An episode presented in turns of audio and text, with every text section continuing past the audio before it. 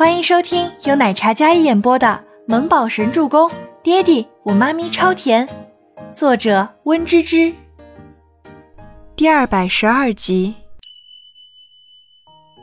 喂，小欢欢，我过了那个小龙套角色了，已经定妆了。全喜初美滋滋的说道。那头倪清欢刚开了一个小组会议，备战这次的联名合作，但是模特还没定下来。只是说了设计服装的要求。吴山童组织了这次小组，所有人都发表了意见，大家都冲劲十足。宋可儿作为知道内幕的人，早就跟全希儿打听清楚了。这次她一定要脱颖而出，这是她一炮而红的最好机会。倪清欢上次秀场上作为模特出场，可以说是经验十足，又在国外斩获设计圈大赛的冠军。就算有不好的黑料缠身，可知名度如今跟孟年星不相上下。要不是她比较低调，不然早就出尽了风头。这个女人凭借一张漂亮的脸，还有那过硬的绘画功底，还有设计天赋，她要是出头了，一定会把所有人压得给陪衬的。不行，一定要在她羽翼丰满之前，将她那双翅膀折断。宋可儿拿着笔记本。然后从倪清欢身边擦肩而过，冷哼一声：“真的吗？恭喜你啊，初初！初初，全喜初，那个被全家赶出去的大小姐，果然物以类聚，人以群分。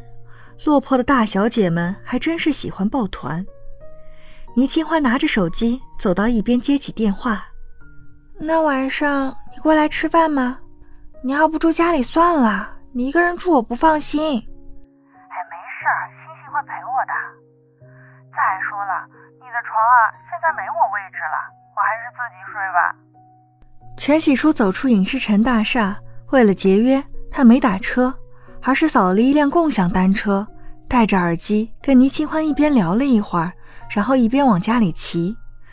倪清欢脸色微红，的确。自己的床已经开始被某位表里不一的总裁给霸占了。行，那等我忙完这阵子，周末来家里烧烤。好啊，全喜初应道。我骑车回家了哈，不聊了先。好，你注意安全哦。倪清欢嘱咐道。嗯。全喜初今天心情可以说是大起大落，犹如坐过山车一样的那种。约莫四十分钟，夜色彻底黑下来。全喜初骑着车从外面到小区里，低了门禁，小区外的门打开，全喜初骑着车往小区里走去。白风等了一个下午，换了助理们的电话，也打了无数个，就是没人听，并且全部拉黑了。他从大中午的等到了现在，整个人盯着人来人往的女孩子，保安扣押了他的身份证还有工作证，才给他放进来的。本来是外人不许进来，特别还是这种流浪汉打扮的模样的人，但是架不住他的执着还有恳求啊。不过呢，保安没让他离开过摄像头的监控，整个保安室的人盯了他也快大半天了。白风的敏锐又认真的眸子打量着来来往往的女孩子们，吓得女孩子们跑到物业投诉。保安队长又接到一个投诉电话时。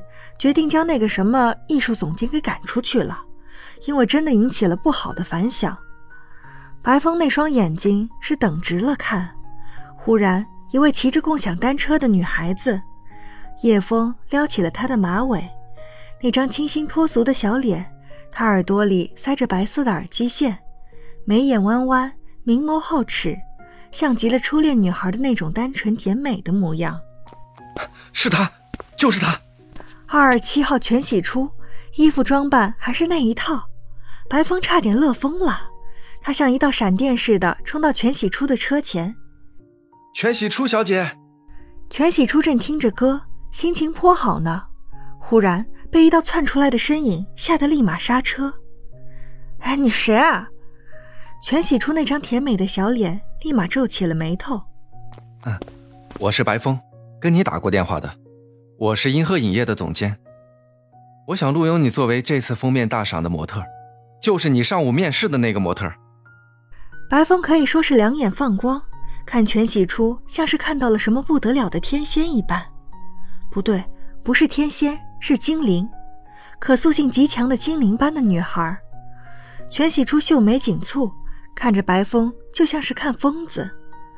借着路灯，上下打量了一番白风，胡子拉碴，一头文艺青年的长发，但是污糟糟的，看起来没打理过。身上穿的衣服像是流浪汉标配。虽然说艺术总监都有些特殊的打扮爱好，但这人也太邋遢了吧！而且乌黑的黑眼圈像是煤堆里挖出来的野人一样。这人真以为他长了一张甜美可爱的脸就是好欺负、好忽悠的吗？啥？那我今天怎么没在面试场里看到你啊？全喜初下车，然后将自行车停好。白风见他还提起试镜的事，不免眼睛里一亮。啊，当时我有事先走了。那你怎么知道我的？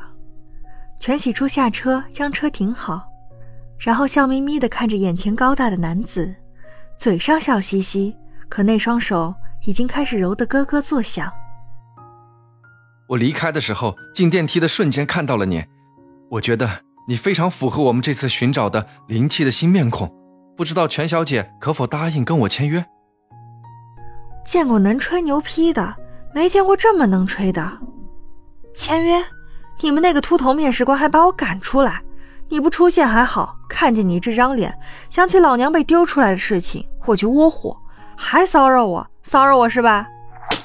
全喜初那张小脸，脸色骤变，气呼呼的对着白风的脸就是一拳头问候上去。砰！一拳头过去，真以为他是好欺负的是吧？全喜初可没少看那种骗女孩子的新闻，有些猥琐男就是看中了那些女孩想要出名的内心，然后就投其所好，说什么可以有资源、有人脉，可以帮助他，然后骗那些单纯的傻女孩子们身心重创。白风被打得眼冒金星，他感觉自己挨了一个铁拳头。本集播讲完毕。感谢您的收听，我们下集再见。